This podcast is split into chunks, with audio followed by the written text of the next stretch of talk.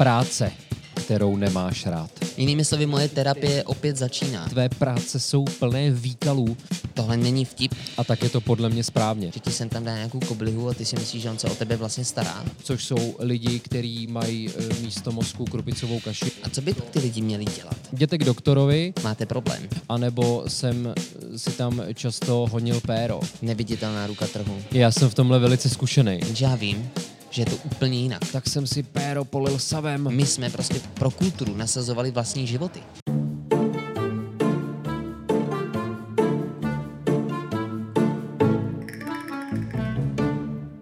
Není to tak dávno, co jsme v podcastu odhalili, že jsem skrytý, nebo já jsem si myslel, že jsem skrytý kverulant a proto jsem moc rád, že vás můžu přivítat u dalšího podcastu, který nese název Práci, kterou nemáš rád. Práce, kterou nemáš rád. Práce, kterou nemáš rád, vidíš. Teď jsem si na chvíli zakveruloval já. Správně, ale konečně, Zahni dopišil. konečně moje kverulanství bude na živné půdě. Já jsem si právě říkal, že jsme možná mohli zvolit jiný téma, abych konečně já byl za toho věčně nespokojenýho a rejpavýho a ty, aby si byl ten šťastný, ale vzhledem k našemu tématu to opětovně budeš ty. Na druhou stranu, když ke mně budeme trošku schovývaví, tak si přiznejme, že jsou mnohem větší kverulanti na světě, než jsem já. Zase na druhou stranu, víš, to je jako kdyby někdo, kdo zabil pět lidí, říkal, no, já jsem zabil pět lidí, ale tady soused jich zabil patnáct. Víš, že zabít člověka je prostě blbý. Počkej, ty, počkej, ty chceš srovnávat kverulanství s vraždou. Já to záměrně nafukuju, aby ta hyperbola dostatečně napověděla lidem, o co tady jde. Ale teď už bych prostě řešil to téma. Dnes tady nemáme hosta, ještě tohle to Tak. zmíníme, ale přesto už slyšíte možná nějaké zvuky v pozadí, protože my jsme si tak moc oblíbili plzeňský prostor papírna i možná kvůli všemožným věcem, které nebudeme teď záměrně takhle zmiňovat. To bulvarizuješ ano, zase. záměrně, ale dobře, nechme to, nechme to, nechme to Já tady být. prodejnej Jsme nebudu, takže já nic neříkám. Ano, jsme v papírně, to znamená, že opět tady budou takové autentické zvuky, třeba jako jste mohli slyšet právě před malou chvílí. My máme od té doby, co natáčíme podcasty v papírně, velmi rádi děti. Ještě víc, než jsme je měli rádi předtím. V různých zemích děti pracují od útlého věku, ale to řešit nebudeme. Tudíž opakuji téma práce, kterou nemáš rád. A já bych to, přátelé, rozjel ve velkým. Já jsem si kvůli tomuhle podcastu načítal odbornou literaturu a zjistil jsem vele důležitou věc. Prosím, jo. Franz Kafka, spisovatel, velká ikona, pražský žid 20. století.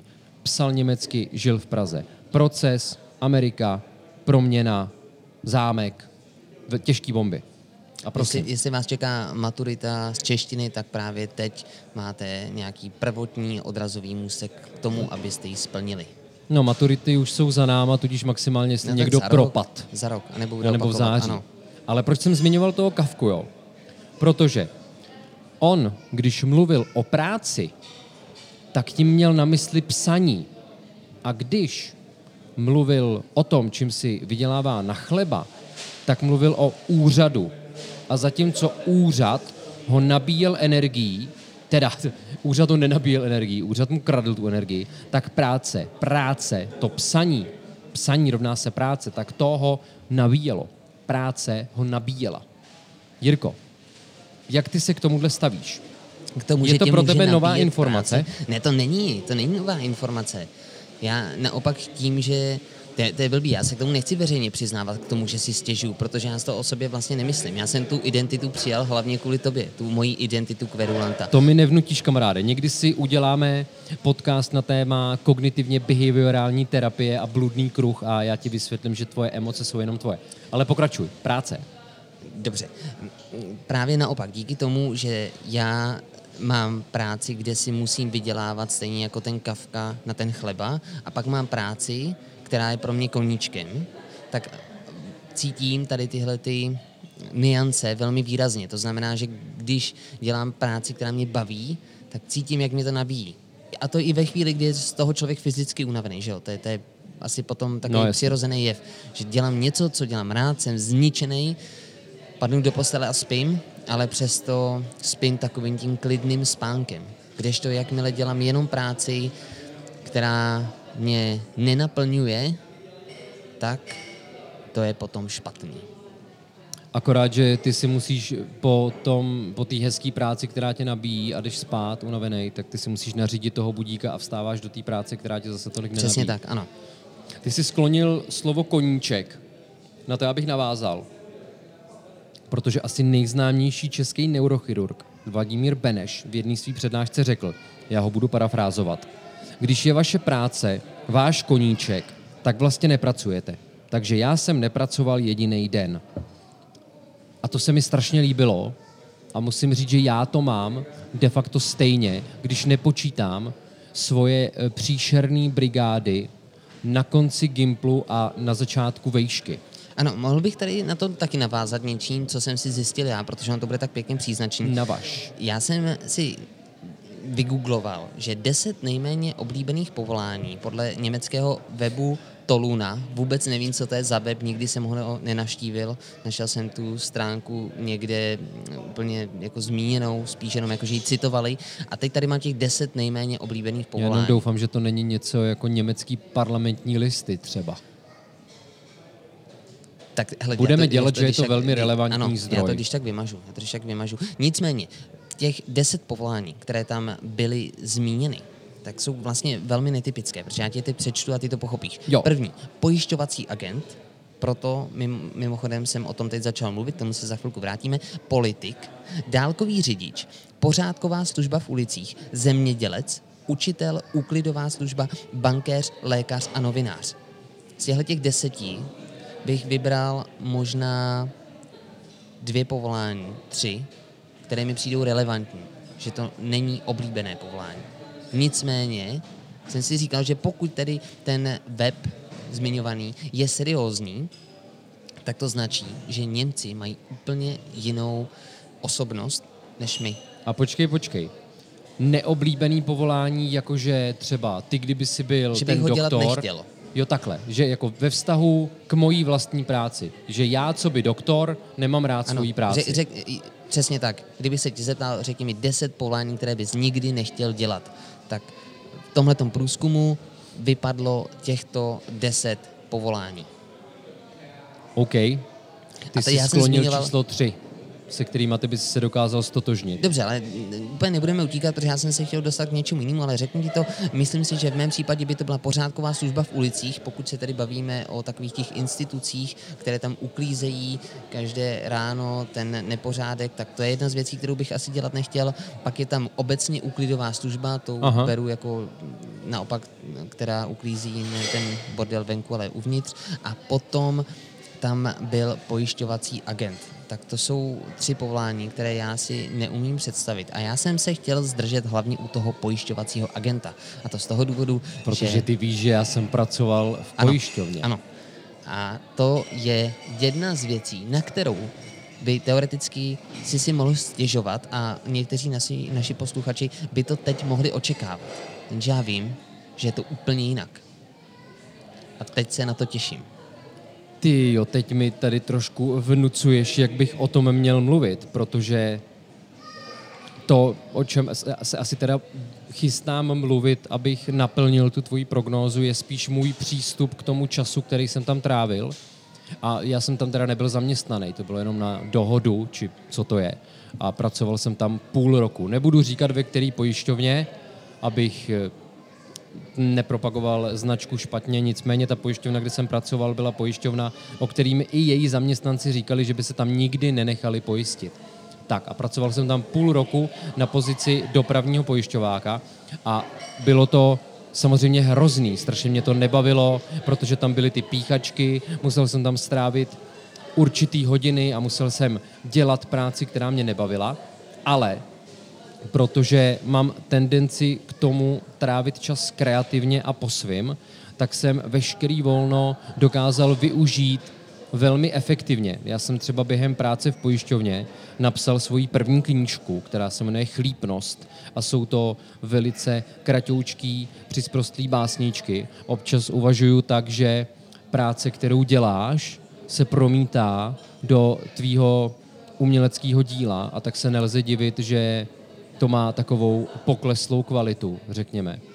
Já si trošku začínám myslet, že ty nezmiňuješ tu pojišťovnu záměrně, aby ti zpětně nepřišlo nějaký penále za to, že si měl odvádět nějaký výkon a ty si místo toho tvořil básně. Ty jo, já jsem vždycky tu práci udělal strašně rychle a pak jsem tam jenom seděl a tvořil. A každý den jsem si vyhradil půl hodinku na to, abych šel na toaletu a buď to jsem si tam četl knížku, nebo jsem fakt jakože srál tu půl hodinu a dost jsem si to užil, anebo jsem si tam často honil péro. Prostě, abych se zbavil tlaku, který ve mně byl. A myslím si, že mi- i to je vedlejší efekt práce, kterou nemáš rád. Takže ty mi chceš říct, že by si našim posluchačům dal takový doporučení, že když jsou v práci, kterou nemají rádi a mají nějaký přetlak, který je teda z mýho pohledu psychického charakteru, tak mají jít na toaletu, Přesně tak. vyprázdnit se Jo, a jo. ono se to zlepší. jo. Já jsem třeba minulý týden byl na slemovém turné po Jižních Čechách a jeden můj kolega spolu slemer, tam byl samozřejmě se mnou celou dobu a nebylo, Hele, počkej, hele, Jak se je- je- uvolnit? Co když někdo přišel na ten záchod? Promiň, ale já jsem, ty, ty, jako, ty jsi mě úplně zničil. ale já jsem si tam jako nedělal dobře u pisoáru, víš? Ale tak to je jasný, že se jsi byl v kabince. zamknul do kabinky. No ale i tak, to, to, to není, ne, tak necítil to se umíš divně. dělat potichu, ne? A i kdyby, Ale tak tam mu jde to o- O ty vysvětlíš. mý vnitřní pocity. Ne, ne, ne, všichni jsme lidi. Tebe to rajcovalo. To nemůžu tvrdit, že mě to rajcovalo, ale já jsem ten vnější svět vypnul a byla to taková chvilka jenom pro mě. Já si teda nedovedu představit, že bych onanoval v práci. No tak možná by si to měl zkusit, Jirko. Nebo co možná by to- zaměstnanec univerzity. Nebo naopak to značí to, že třeba svoji práci mám celkem rád, když nemám nutkání Možná jo, možná to takhle člověk po- pozná. Jako pokud nemáte nutkání samohany Ano. během pracovní doby, tak možná máte svoji práci rádi. A třeba jste si mysleli, že nemáte, ale ve skutečnosti máte. Jirko, já jsem tady zmínil jednu svoji negativní pracovní zkušenost, pak mám ještě asi tři, který bych chtěl zmínit, ale teď bych dal prostor tobě, aby si nám vyprávěl Ale o ještě, něčem, ještě abych to uzavřel. Já jsem ti řekl 10 povolání eh, z Německa, které jsou neoblíbené, Jo. a teď bych ti řekl pět z Česka. V Česku jsem jich našel jenom pět, což je dost divný. Možná, že jich bylo naopak tolik, že, si, že jste to udělali top 5. Tak těch top 5 je úklid místa činu, Mhm, čištění kanalizace, mhm, balzamování mrtvol mhm. a pracovník v call centru. Tohle to jsou, tohle to je výběr pěti povolání, které by... Nebyly čtyři? Tak počkej. Jdeme ještě jednou, jo? Úklid místa činu, Aha. čištění kanalizace, Aha. balzamování mrtvol, pracovník v call centru. Máš no, pravdu. No, Něco kde je mi to tam pátý? Chybí, něco mi tam chybí. No já jsem to opisoval rychle, takže jsem na něco zapomněl. Tak Dobře. Si, ne, dobře, dobře, ale to, je- to je dobrý point. Co si myslíš, že by tam mohlo být to pátý povolání? Já jsem třeba kdysi takovejhle průzkum český taky četl a viděl jsem tam politika. Politik. Ale A ten tom průzkum, Německu, ten mimochodem. průzkum, který jsem viděl já, tak byl založený teda na úctě k těm povoláním. Mhm. Mm-hmm. Ne, co by si nechtěl dělat. Rozumím, rozumím. Dobře, dobře. No tak jo, tak jo. A jaká byla tedy teď ta tvoje otázka? Já jsem, to nebyla otázka, to byl v podstatě rozkazovací způsob. Aha. Já jsem po tobě chtěl nějakou tvojí eh, velice negativní pracovní zkušenost. A pak bych celkově si myslím, že bychom do toho měli hodit tu naší filozofickou rovinu a abstrahovat nějaký závěry z těch Jinými slovy, moje terapie tezí. opět začíná. To už je zase jenom Ale těch tvoje těch interpretace. zkušeností já jsem si vypsal víc, jo, to se dalo trošku očekávat. Mám Tak. tady před sebou A4, tak jdeme na to. Mm, Já budu postupně. Jedna z prvních prací, kterou já jsem dělal díky mé historii sportovce, tak byl plavčík. Dělal jsem plavčíka v Sokolovském bazéně a ta práce vlastně spočívá v tom, že sedíte eh, kolikrát 12 hodin v bazénu, kde je 32 stupňů a vy nesmíte dělat nic jiného, než sedět a koukat do té vody a hlídat tak samo o sobě tahle ta činnost je hrozně frustrující. Skutečně jsem pak pochopil, že je lepší třeba jít a sbírat vajgly, k tomu se dostaneme, Mhm. mm-hmm. než sedět v bazénu a nesmět dělat nic jiného, než to, že člověk kouká do té vody. Že samozřejmě mohl by si mi oponovat, že jsem si to mohl zpestřit a vzít si tam knížku a, a udělat dělat nějaké věci. To bych ti oponovat to... nechtěl, protože v ten moment ty by si byl nekoncentrovaný, někdo by se mohl začít topit, byl by příliš dlouho pod vodou a ty by si si do konce života vyčítal, že si z někoho udělal kripla. Ano, ano. Mimochodem se taková věc stala, ne tedy mě. Ten, to, ale... to kripl samozřejmě v uvozovkách. Byl, byl, Nemám byl nic proti postiženým případ. lidem. Ale pojďme se tedy zaměřit na ty věci, které já jsem tam, když už jsem musel z toho svého místa vstát, tak co jsem třeba musel jo. řešit, jo? Hele, tak se mi třeba stalo, že tam byl dětský bazének, taky to brouzdaliště. No jasně. Ty znáš Sokolovský bazén jo. a tam nějaký dítě měl průjem. Jo? A tohle, tohle a o to jsem já musel staral. řešit. Ano, já jsem se... A to je zajímavé, to jsem nevěděl, že plavčík musí dělat ano, tohle. plavčík řeší i průjem. To znamená, že ty dostaneš obrovskou síťku, mm-hmm. která má takový ten jemný vzorek a ty jak rybář... No ale když je to průjem, tak to nenabereš, ne? Víš, to protejká no, tak tím jako jemným některý, vzorkem. Některý ty, tak ono to má nějakou konzistenci, takže mm. některé věci dokážeš i zachytit. Já, takže tohle to jsem třeba dělal. Já bych Pak tomu říkal lovec nutely. Lovec nutely. Tak to mm. jsem byl taky povýšený plavčík. Plavčík. Lovec nutely, no. Tak to byla jedna z činností, která nebyla úplně ideální, Potom já jsem si tady napsal takový heslo, protože jsem měl strach, že když to někde nechám ležet, tenhle ten papír a někdo si to přečte, takže by to nevypadalo úplně vhodně. Takže tady mám krevní stopy. Pod krevními stopy si představ to, že žena eh, má menstruaci. Ano. A nemá to úplně dobře utěsněný. Teda uh. nevím, jak tyhle ty věci fungují úplně. Teda takhle vím, jak fungují, ale nevím, to je jedno, to nebudeme rozebírat. Ale musel jsem uklízet stopy krve, které byly na podlaze v bazéně. Tak to taky není úplně A tak někdo si mohl práce. rozříznout chodidlo, že jo? No, jo, když tam bylo pak právě docela zřejmý, odkaď ta krev odkud a jak, vítr no, odkud vítr vane, přesně Dobře. tak. Pak tady mám třeba, že v rámci té práce ještě člověk třeba čistí odpady, jo? to jsou takové ty věci, kde se filtruje ta voda, Jasně. ty tam musíš hrábnout tou rukou, že jo? máš samozřejmě rukavici, ale tam vytahuješ všechny ty, ty svinstva, vlasy mm-hmm. a zbytky třeba toho průjmu a, a tak dál. No a když třeba byl lepší den a ten člověk v bazéně nebo to dítě nemělo průjem, ale mělo pevnou stolici, tak ještě si se musel postarat i o Takže tady tuhle si děkoval zásilku. Bohu, že jsou tam pevný bobky. No vlastně svým Nikoli způsobem, když byl pevný bobek, tak, tak člověk měl jako kolikrát radost. Říkal si, jo, to je vlastně v pohodě. Jenom vezmeš síťku, nabereš, vyhodíš. Jo, jo, hotovo. horší je třeba, když je to ve třímetrový hloubce, jak ty se pro ten bobek, že jo, musíš potopit a tak aspoň eh, testuješ a zlepšuješ svoji kapacitu plic. Na druhou stranu tady můžu uklidnit všechny naše posluchače, že v bazénech se většinou nachází tak velké množství chemikálí, že se nemusíte bát toho, že by se vám něco stalo tady z těchto lidských výměšků. Tam by neobstála ani korona v bazénu. Takže tím pádem si to lidi můžou přeložit tak, že i když se vedle nich v bazénu někdo vysere, tak oni můžou vesele plavat dál, protože to hovno na ně nemá vůbec žádný vliv. Jenom psychologický. Mm-hmm. Ty jo, víš, kdyby jsme to metaforizovali, tak by bylo strašně hezký, kdyby ty lidský hovna, který jako vypouštíme do éteru myšlenkově, kdyby na nás neměli vliv, víš, takovej babiš třeba, kdyby se nás nedotýkalo a netýkalo to, co dělá. Kdyby jsme všichni stranu, žili v takovém chemickém váku. Ano, na druhou stranu já tady zmiňuji nějaký chemikálie, který se o to postarali a třeba takový Trump měl přece eh, názory že by si člověk měl píchat savo do žíly nebo jo, vypít jo, jo. savo. Něco takového tam zaznělo, takže možná on je ten správný adept, kterému by, kterým by tohle mohlo fungovat. Hele, tak já bych tady trošičku odbočil, protože na tom německém listu, pokud se nepletu, byl doktor. Byl že? tam doktor, lékař. A, ty lékař mimochodem bere nějakých savo. 200 tisíc v Německu. Začínající lékař. Výborně. Ale není to oblíbené povolání. A já teď spojím doktora a Savo. Jo. Já mám kámoše a ten má kámoše. A ten kámošovo kámoš je doktor. A on nám vyprávěl historku, že k tomu doktorovi jednou přišel týpek a doktor se ho ptá, ten kámoš doktor se ho ptá, tak co máte za problém?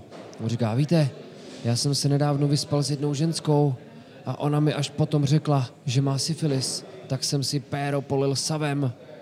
No a tomu chlapovi už nikdy nebude stát. Takže prosím vás, Počkej, počkej, takhle začínal nějaký vtip. Tohle není vtip. tohle není vtip. Tohle tohle se stalo. Tohle se stalo. Vidíš to? Jo, takže pozor, prosím vás, přátelé. Jděte k doktorovi, potom co máte sex s někým, kdo má syfla, ale nelejte si na penis savo. Nedělá to dobře genitálím. Tak, pokračuj. Mluvil Já nevím, jsi jestli teď o jsem schopný ještě pokračovat. plavčík. My jsme, Jirka se měli Plavčík. bavit, my jsme se měli bavit o práci, kterou nemáš rád. Nebo kterou, no ano, je to tak, práce, kterou nemáš rád. Ano. A najednou se tady bavíme o tom, jak si nějaký týpek byl savo na penis. Já a, to dokážu usouvstažnit. Ale to já věřím tomu, že ty si k tomu najdeš tu cestičku. A víš co, jako když si stanovíme téma práce, kterou nemáš rád, tak z toho může vycházet i práce, kterou máš rád. K tomu my možná máme dojít. A třeba ten doktor, i když je konfrontovaný s takovýmhle mordorem, tak si říká, mám práci plnou zážitků. A možná se teďka dostáváme k jádru pudla, anebo k jednomu z těch jadírek. Že Jadírek. když ti tvoje práce poskytuje zážitky, které jsou potom společensky využitelné, tak je to dobrý. Takže ty mi chci říct, že třeba takový doktor se těší, až mu tam někdo přijde s popáleným penisem. Já si myslím, že je to to vzrušo, víš? Počkej, jestli doktora vzrušuje popálený penis, tak by pravděpodobně neměl být lékařem. Samozřejmě to nemyslím tak, že ho vzrušuje popálený penis, ale ta situace, to, že někomu pomůže, že zařídí, aby ten člověk třeba mohl mít ještě někdy sex, a nebo v horším případě, aby mu aspoň neamputovali genitálie. Dobře, nechme to prosím být. Tak, A ale vlastně si začal ty.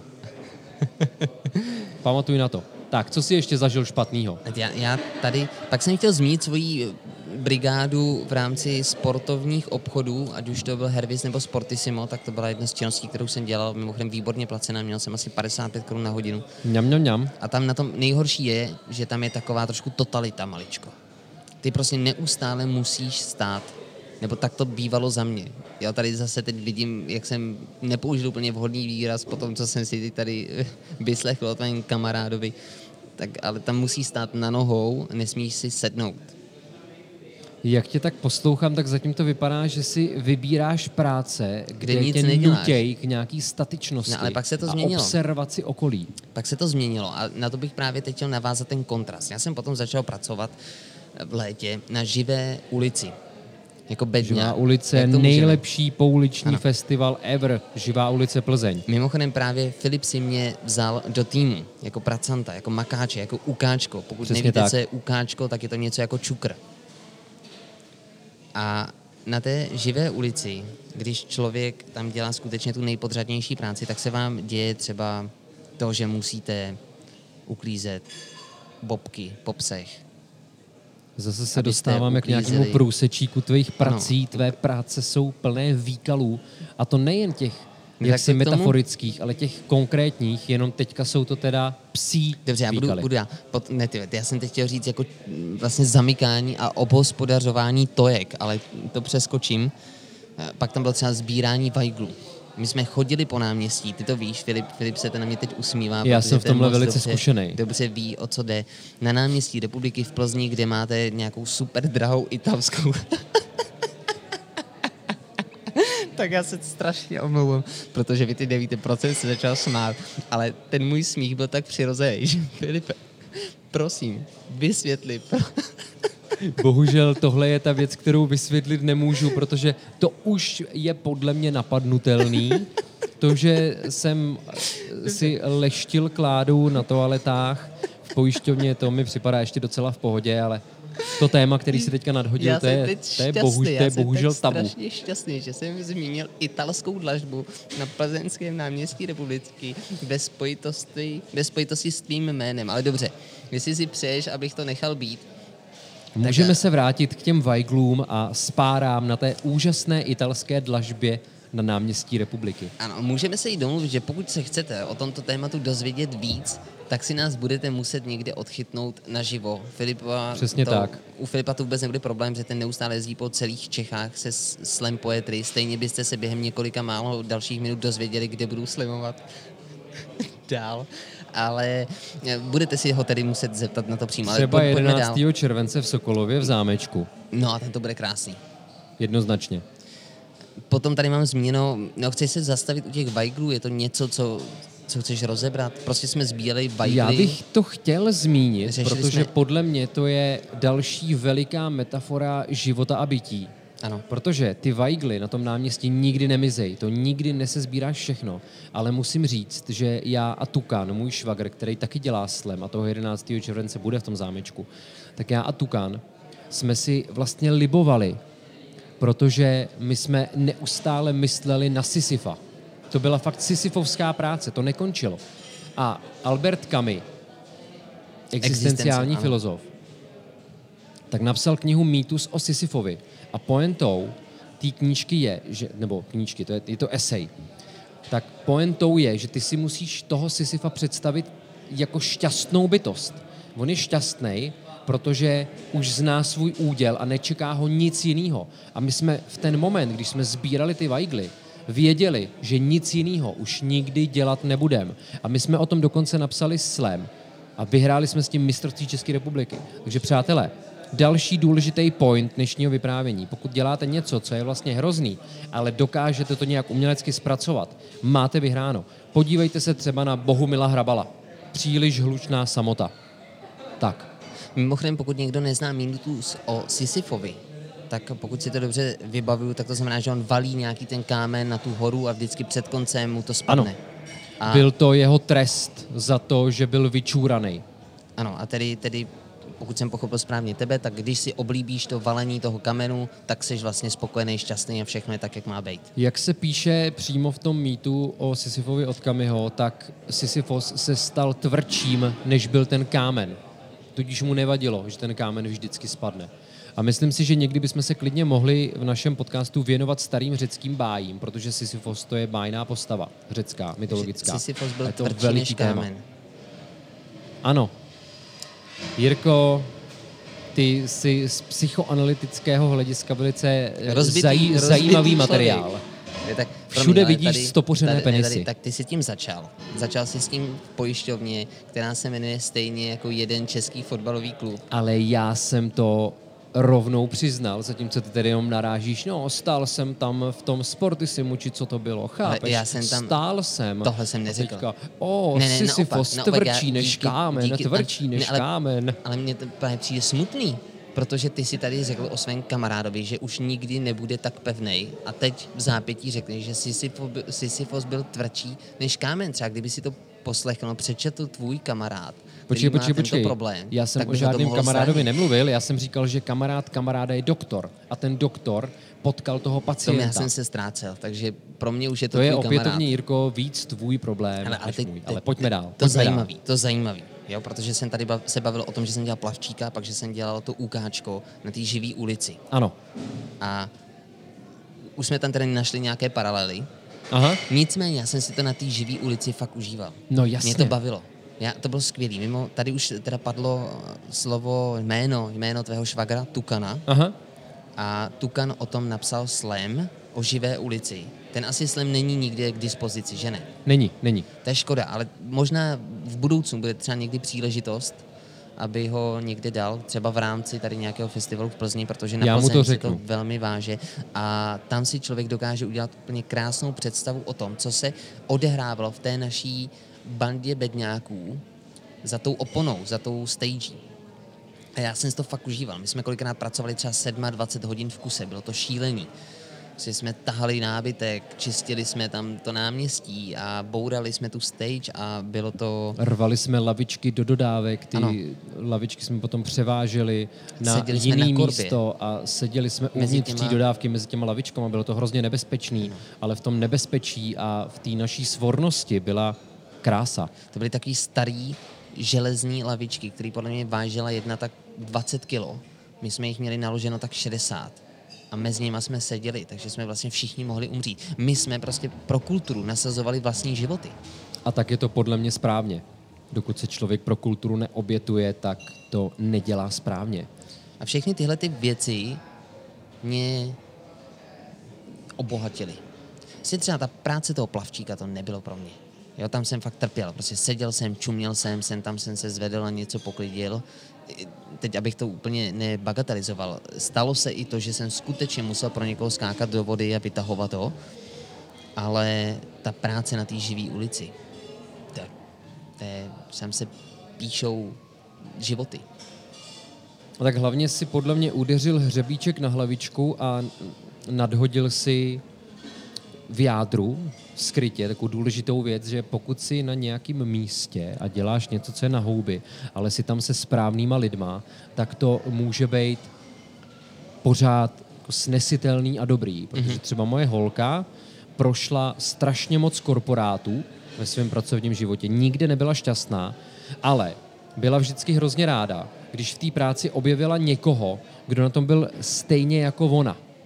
Že tu práci hejtil a když potom společně hejtili, tak byli takový tým, který to dohromady dokázal přečkat. Aha, jako třeba, když se říká, že sdílená radost je dvojitá radost a sdílená starost je poloviční starost. Přesně tak.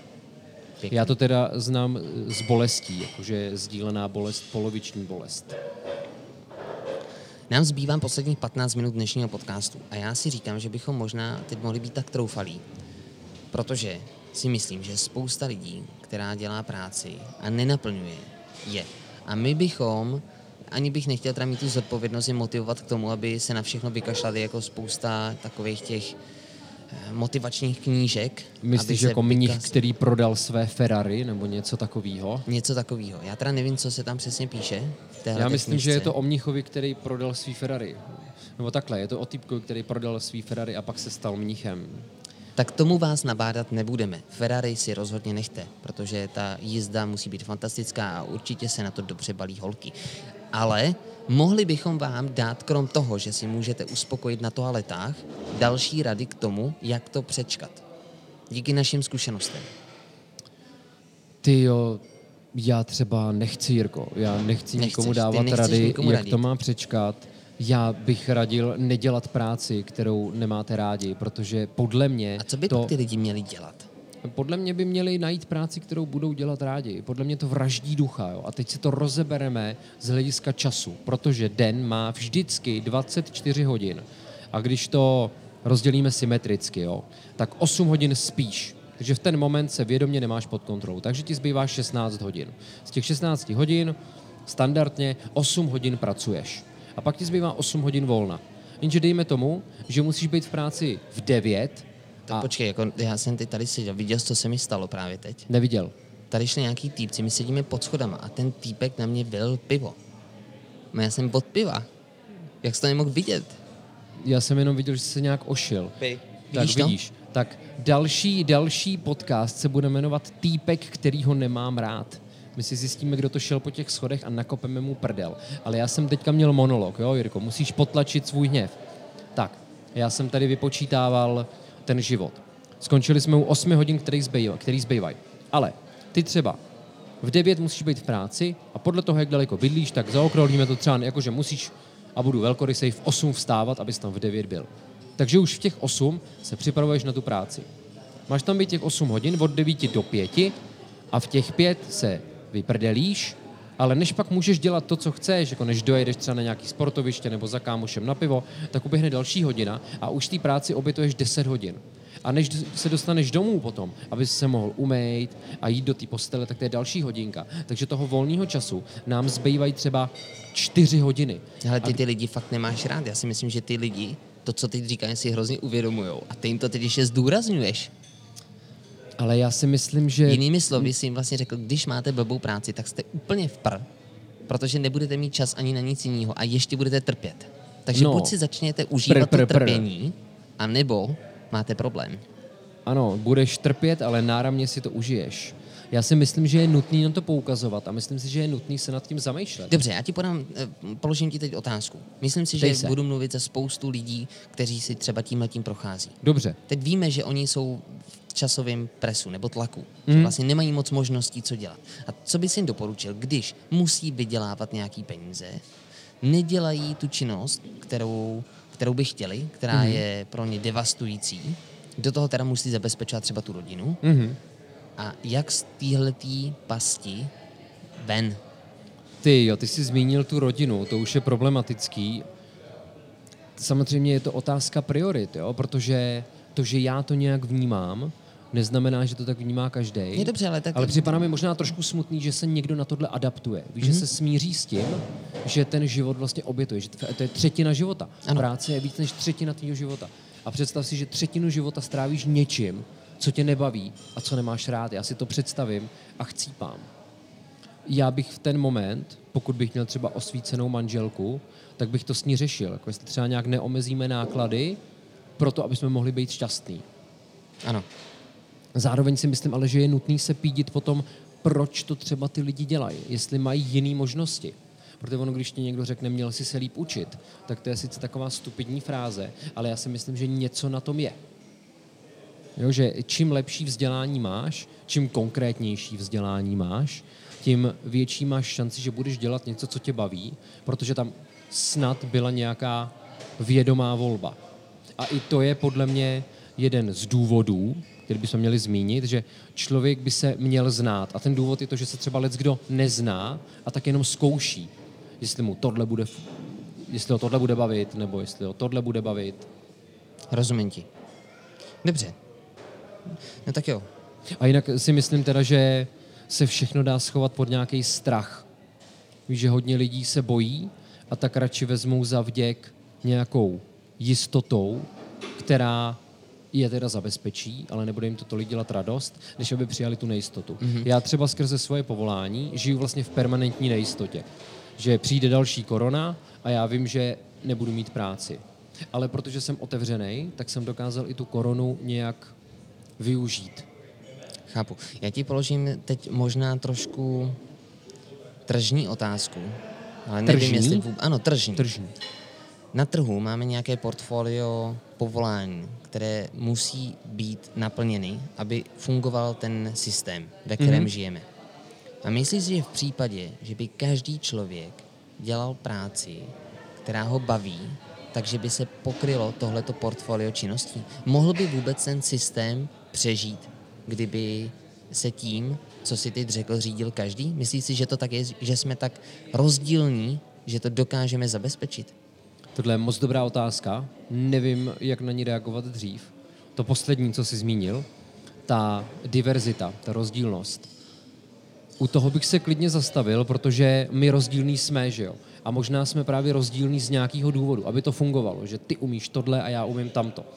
A otázka. Četl jsi Brave New World od Aldousa Huxleyho? Nečetl. Přeložilo se to jako krásný nový svět anebo konec civilizace.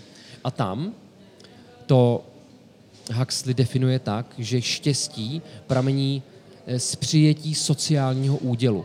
Tam jsou lidi kastovaní. Alfa, beta, gamma, delta, epsilon. Alfa jsou ty alfa samci a samičky, který posouvají společnost dopředu a na opačném konci jsou ty epsiloni, Ano. což jsou lidi, kteří mají eh, místo mozku krupicovou kaši a jenom otvírají dveře a pak je zase zavírají, ale všichni jsou šťastní. Eh, V uvozovkách šťastní, protože oni berou somu, drogu, která je oblbuje a snižuje jim fungování emocí. Ano.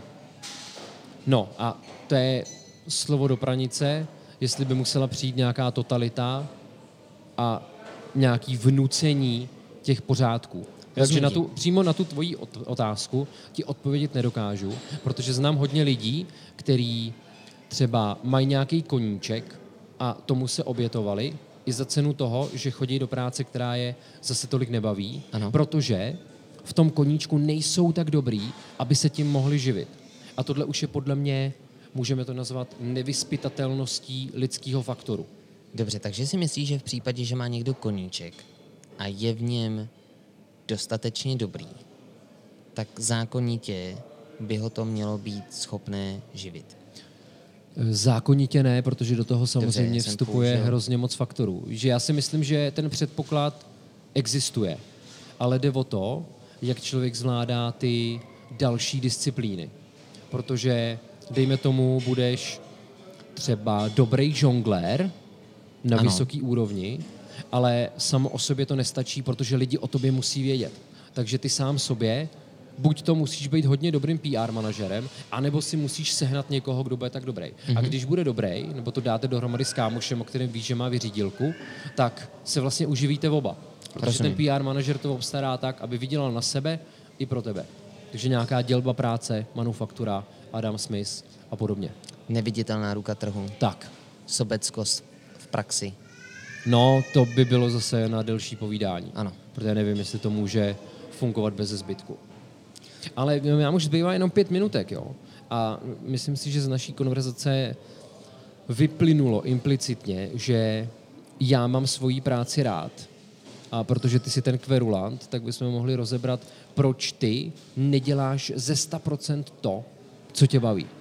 Proč, Ty Jirko? jsi na to odpověděl. Já si myslím, že v tomhle jsem dobrý příklad. Možná by se v budoucnosti mohl živit trošku jako psychoterapeut. Neplánuješ to?